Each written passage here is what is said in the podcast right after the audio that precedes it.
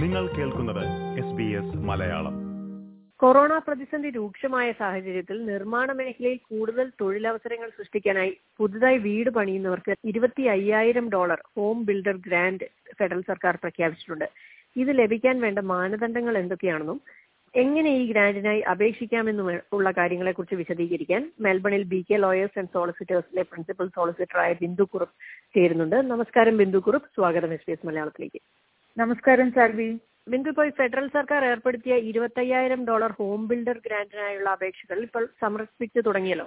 അപ്പോ ഈ ഗ്രാന്റ് ലഭിക്കാൻ വേണ്ട മാനദണ്ഡങ്ങൾ എന്തൊക്കെയാണെന്ന് തന്നെ ആദ്യം ഒന്ന് പറഞ്ഞു തുടങ്ങാമോ അത് സാൽവി ഇപ്പോൾ പറഞ്ഞ പോലെ തകർന്നു കിടക്കുന്ന ഈ നിർമ്മാണ മേഖലയും റിയൽ എസ്റ്റേറ്റ് മേഖലയും ഒരുപോലെ തന്നെ ഒന്ന് ഉജ്ജീവിപ്പിക്കുക എന്ന നിലയ്ക്ക് ഇൻട്രൊഡ്യൂസ് ചെയ്തിട്ടുള്ളതാണ് ഈ പുതിയ ഈ സ്കീം. അത് ഒരു ചെറിയ കാലയളവിലേക്കുള്ളതാണ്. ജൂൺ ഫോർത്തിനും ഡിസംബർ തേർട്ടി ഫസ്റ്റിനും ഇടയ്ക്കുള്ള ഈ കാലാവധിയിൽ മാത്രം ഒരു കോൺട്രാക്റ്റിൽ ഏർപ്പെടുന്ന ആൾക്കാർക്ക് ലഭിക്കുന്ന ഒരു ബെനിഫിറ്റ് ആണിത്. ഇത് പലതരത്തിലുള്ള കോൺട്രാക്റ്റ് ഉണ്ട്. അതായത് ഒരു എക്സിസ്റ്റിംഗ് ലാൻഡ് ഓണർക്കാണെങ്കിൽ അയാൾക്ക് അവിടെ ഒരു വീട് വെക്കാവുന്നതുണ്ട്.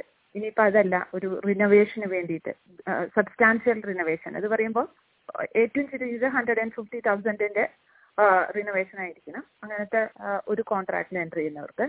ഇതും കൂടാതെ ഓഫ് ദ പ്ലാൻ അതായത് നമ്മളിപ്പോൾ ഒരു പുതിയ വീട് ലാൻഡും വീടും കൂടിയിട്ട് നമ്മൾ പാക്കേജ് ആയിട്ട് വാങ്ങിക്കുമല്ലോ അങ്ങനെ മൂന്ന് തരത്തിലുള്ള കോൺട്രാക്റ്റിൽ എൻട്രി ചെയ്യുന്ന ആൾക്കാർക്കാണ് ഇതിനുള്ള ഗുണം ലഭിക്കുന്നത്.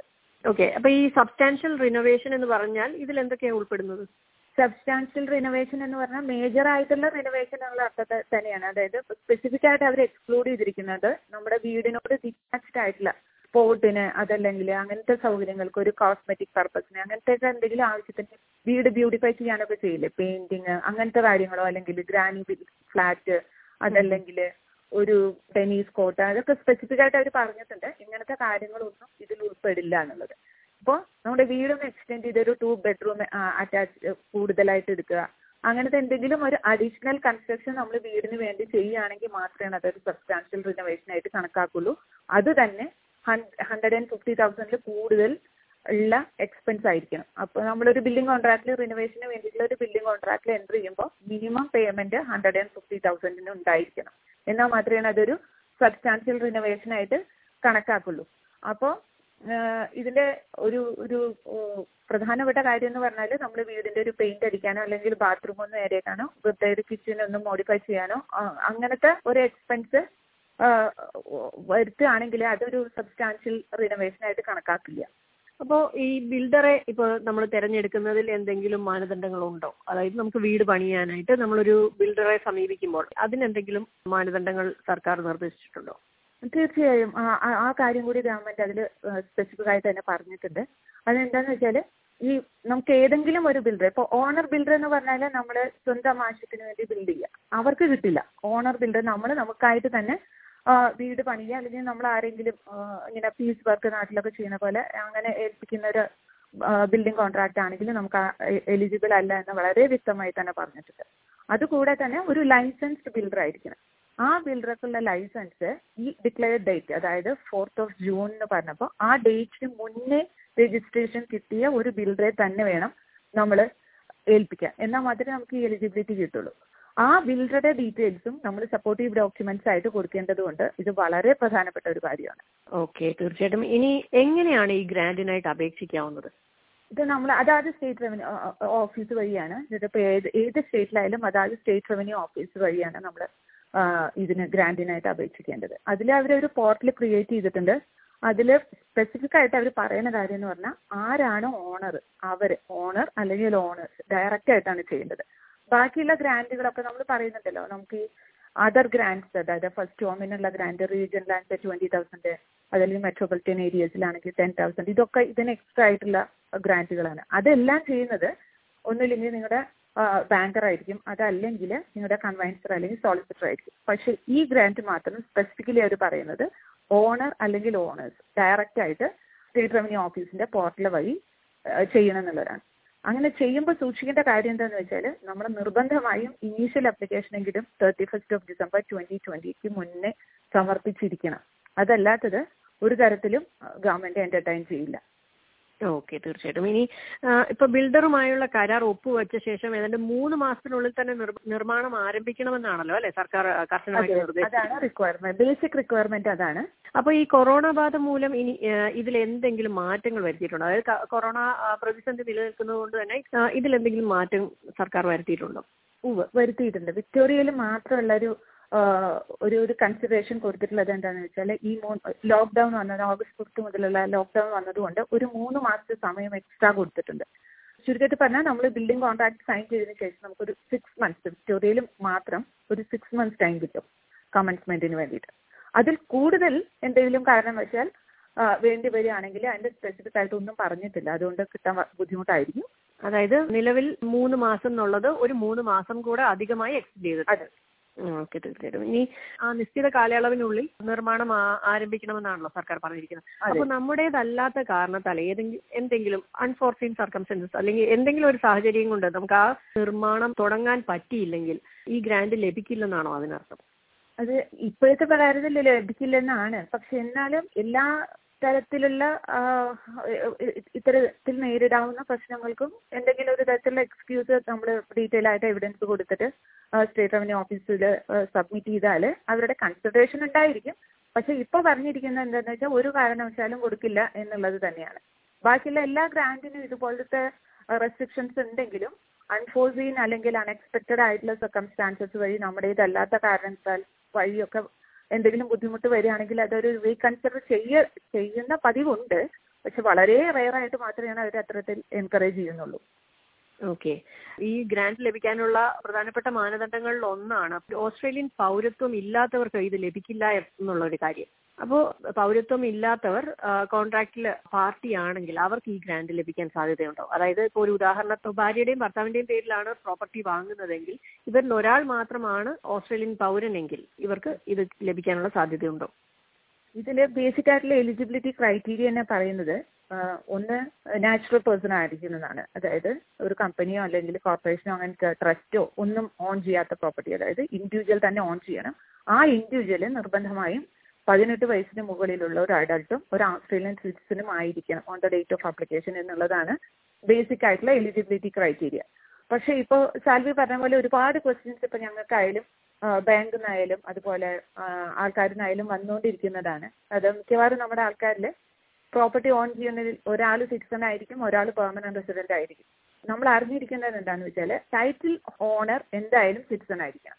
പക്ഷേ ബിൽഡിംഗ് കോൺട്രാക്റ്റിൽ എൻട്രി ചെയ്യുന്നത് ഒരാൾ സിറ്റിസണും ഒരാൾ പെർമനന്റ് റെസിഡന്റും ആണെങ്കിൽ ആ സിറ്റിസന് ഇവിടെ ഒരു പ്രൈമറി ആപ്ലിക്കന്റ് ആയിട്ട് ആപ്ലിക്കേഷൻ കൊടുക്കാം. പക്ഷെ ടൈറ്റിലിൽ ഉള്ള ആൾ നിർബന്ധമായും ആസ്ട്രേലിയൻ സിറ്റിസൺ തന്നെ ആയിരിക്കണം.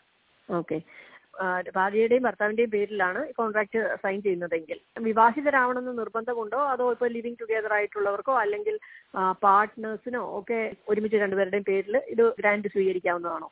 ഹസ്ബൻഡിന് വൈഫ് എന്നുള്ളതിന് പകരം അതിൽ കപ്പിൾ എന്നുള്ള വാക്കാണ് യൂസ് ചെയ്തിരിക്കുന്നത്. അപ്പൊ കപ്പിൾ എന്ന് പറയുമ്പോൾ ലീഗലി മാരീഡ് ആയിട്ടുള്ള ആൾക്കാരാവാം. അല്ലെങ്കിൽ രജിസ്റ്റേർഡ് ആയിട്ട് domestic de facto relationship domestic relationship ഉണ്ടല്ലോ ഡിഫാക്ട് പാർട്ട്നേഴ്സ് ആയിട്ടുള്ളവര്. അതല്ലെങ്കിൽ ലിവിങ് ആസ് കപ്പിൾ ആൻഡ് ഒരു ഡൊമസ്റ്റിക് ബേസിസിൽ ഒരു അറേഞ്ച്മെന്റിന്റെ ബേസിൽ ഹസ്ബൻഡ് ആൻഡ് വൈഫ് എന്നുള്ള നിലയ്ക്ക് ജീവിച്ചു പോകുന്ന ആ- റിലേഷൻഷിപ്പിലുള്ള ആൾക്കാരെയും ഇതിൽ കപ്പിൾ എന്നുള്ള നിലയ്ക്ക് ഹസ്ബൻഡ് പാർട്ട്നേഴ്സ് എന്നുള്ള നിലയ്ക്ക് അപ്ലൈ ചെയ്യുന്നതാണ്. പക്ഷെ ഒരുമിച്ച് ഒരു വീട്ടിൽ താമസിക്കുകയാണെന്നുള്ളത് മറ്റു ബന്ധങ്ങളൊന്നും ഇതിൽ ഉൾപ്പെടുന്നില്ല. ഓക്കെ ഇപ്പൊ ഈ കോൺട്രാക്ട് ഒപ്പിട്ട ശേഷം അത് എപ്പോഴാണ് ഈ ഗ്രാന്റ് ലഭിക്കുന്നത്? ഇതൊരു വീട് പണിയുടെ ഓരോ സ്റ്റേജിലാണോ ഇത് ലഭിക്കുന്നത്? അതോ ഇത് ആദ്യം തന്നെ ഈ ഇരുപത്തയ്യായിരം ഡോളർ കൊടുക്കുകയാണോ? ഇല്ല അത് നമ്മൾ ഇനീഷ്യൽ ആപ്ലിക്കേഷൻ സബ്മിറ്റ് ചെയ്യണം. അത് പിന്നെ എന്ന് പറഞ്ഞാൽ ആദ്യമായിട്ട് നമ്മൾ അപ്ലൈ ചെയ്യണത് എന്ന് പറഞ്ഞാൽ ഒരു ലൈഫ് ഫൗണ്ടേഷൻ ആദ്യം ലേ ചെയ്തതിന് ശേഷമാണ് നമുക്ക് കൊടുക്കാൻ പറ്റുന്നുള്ളൂ. ഈ ഫസ്റ്റ് പ്രോഗ്രസ് പേയ്മെന്റ് നമുക്ക് കിട്ടുന്നത്. ആദ്യമായിട്ട് അതിന്റെ ബേസിക് ആയിട്ടുള്ള ലൈൻ ഫൗണ്ടേഷൻസ് ഒക്കെ ഇടുമല്ലോ അപ്പൊ മാത്രമാണ് നമുക്ക് ആദ്യത്തെ പേയ്മെന്റ് കിട്ടുന്നത്. അതിപ്പോ റിനോവേഷൻ ആണെന്നുണ്ടെങ്കിൽ ഏറ്റവും ചുരുങ്ങിയത് ഹൺഡ്രഡ് ആൻഡ് ഫിഫ്റ്റി തൗസൻഡ് ആണ്. അപ്പൊ ആ ഹൺഡ്രഡ് ആൻഡ് ഫിഫ്റ്റി തൗസൻഡിന്റെ പേയ്മെന്റ് നമ്മൾ ഈ റിനോവേഷൻ വർക്കിന് വേണ്ടിയിട്ട് നമ്മളൊരു ബിൽഡർക്ക് കൊടുത്തു എന്ന് വിചാരിക്കും. ആ കൊടുത്തതിന് ശേഷം അതിന്റെ പ്രൂഫ് നമ്മൾ ഹാജരാക്കണം. പിന്നെ ഓഫ്റ്റർ പ്ലാൻ ഒക്കെ ആണെങ്കിൽ ഓഫ്റ്റർ പ്ലാൻ എന്ന് പറഞ്ഞാൽ നേരത്തെ നമ്മൾ പറഞ്ഞു ടൈറ്റിൽ ആവാത്ത പ്രോപ്പർട്ടി വീട് പണിത് നമ്മുടെ പേർക്ക് രജിസ്റ്റർ ചെയ്യുന്ന രീതിയിലുള്ളതാണെന്നുണ്ടെങ്കിൽ അതിനുള്ള റിക്വയർമെന്റ്സ് എന്താണെന്ന് വെച്ചാൽ ഫോർത്തോ ജൂണിന് മുന്നേ ഇതിന്റെ വർക്ക് കമൻസ്മെന്റ് തുടങ്ങിയിട്ടുണ്ടാവാം. പക്ഷേ നമ്മളുടെ വീട് നമുക്ക് കിട്ടുന്നത് ചിലപ്പോൾ ട്വന്റി ട്വന്റി വണ്ണിലാവാം അങ്ങനെയാണെങ്കിൽ തേർട്ടി ഫസ്റ്റ് ഓഫ് ഒക്ടോബർ ആണ് ട്വന്റി ട്വന്റി വൺ ആണ് അത് പുതിയ വീട് കിട്ടേണ്ടതാണ് കാലാവധി. ഉള്ള ആ കാലയളവിൽ അതാത് റിക്വയർമെന്റ്സ് അതാത് ഡോക്യുമെന്റ്സ് നമ്മൾ പ്രൊഡ്യൂസ് ചെയ്യുന്നതിനനുസരിച്ചുള്ള പേയ്മെന്റ്സ് ആണ് നമുക്ക് കിട്ടുന്നത്.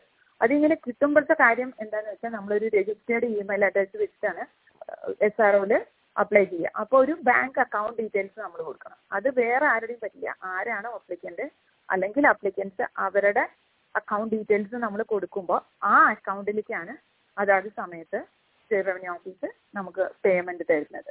ഓക്കെ അപ്പൊ അതായത് ആപ്ലിക്കന്റിന്റെ പേരിലേക്കാണ് ഈ ഗ്രാന്റ് ലഭിക്കുന്നത്. ആ. അതെ. ആപ്ലിക്കന്റിന്റെ പേരിലേക്ക് ഡയറക്റ്റ് ആയിട്ടാണ്. അത് നേരത്തെ പറഞ്ഞ പോലെ ആപ്ലിക്കന്റ് തന്നെയാണ് അതായത് ഓണർ രജിസ്റ്റേർഡ് ഓണർ തന്നെയാണ് ആപ്ലിക്കന്റ് ആയിട്ട് വരിക. അല്ലാതെ ഒരു കൺവെൻസറോ സോളിസിറ്ററോ ബാങ്കറോ ഒന്നുമല്ല. ഡയറക്റ്റ് ആയിട്ട് നമ്മൾ അപ്ലൈ ചെയ്യണം നമ്മുടെ അക്കൗണ്ടിലേക്ക് തന്നെ നമ്മൾ എവിഡൻസസ് പ്രൊഡ്യൂസ് ചെയ്യുന്നതിനനുസരിച്ച് നമുക്ക് പേയ്മെന്റ് തരും ഓക്കെ ഓണർക്ക് താമസിക്കാനുള്ള വീടുകൾ റിനോവേറ്റ് ചെയ്യുന്നതിന് അല്ലെ ഓണർക്ക് താമസിക്കാനുള്ള വീടുകൾ പണിയുന്നതിന് വേണ്ടി മാത്രമാണല്ലോ അല്ലെ ഗ്രാൻഡ് ലഭിക്കുന്നത്. അതെ.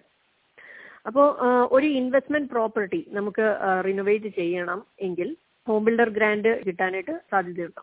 അത് ഇത് പ്രൈമറി റെസിഡൻസിന് വേണ്ടിയിട്ടാണ് ഈ ഗ്രാൻഡ് സ്പെസിഫിക്കലി നമുക്ക് തരുന്നത്.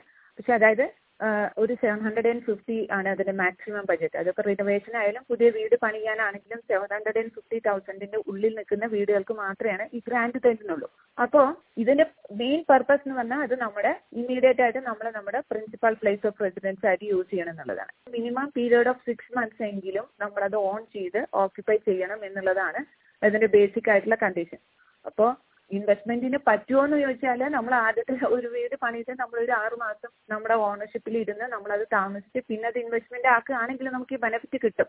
ഇന്റർപ്രറ്റ് ചെയ്യേണ്ടത് എന്താണെന്ന് വെച്ചാൽ പ്രൈമറി റെസിഡൻസ് ആയിരിക്കണം. അതായത് വീട് പണിയുടെ വഴിക്ക് നമ്മൾ ആ വീട്ടിലോട്ട് മാറി താമസിക്കുക. അറ്റ്ലീസ്റ്റ് കീപ് ദാറ്റ് ഒരു ആറ് മാസത്തേക്കെങ്കിലും നമ്മൾ സ്വന്തം പ്രോപ്പർട്ടി നമ്മുടെ ഓൺ പർപ്പസിനുള്ള പ്രോപ്പർട്ടി ആയിട്ട് നമ്മളത് കീപ്പ് ചെയ്തിരിക്കണം. അതിൽ താമസിക്കുകയും ചെയ്തിരിക്കണം.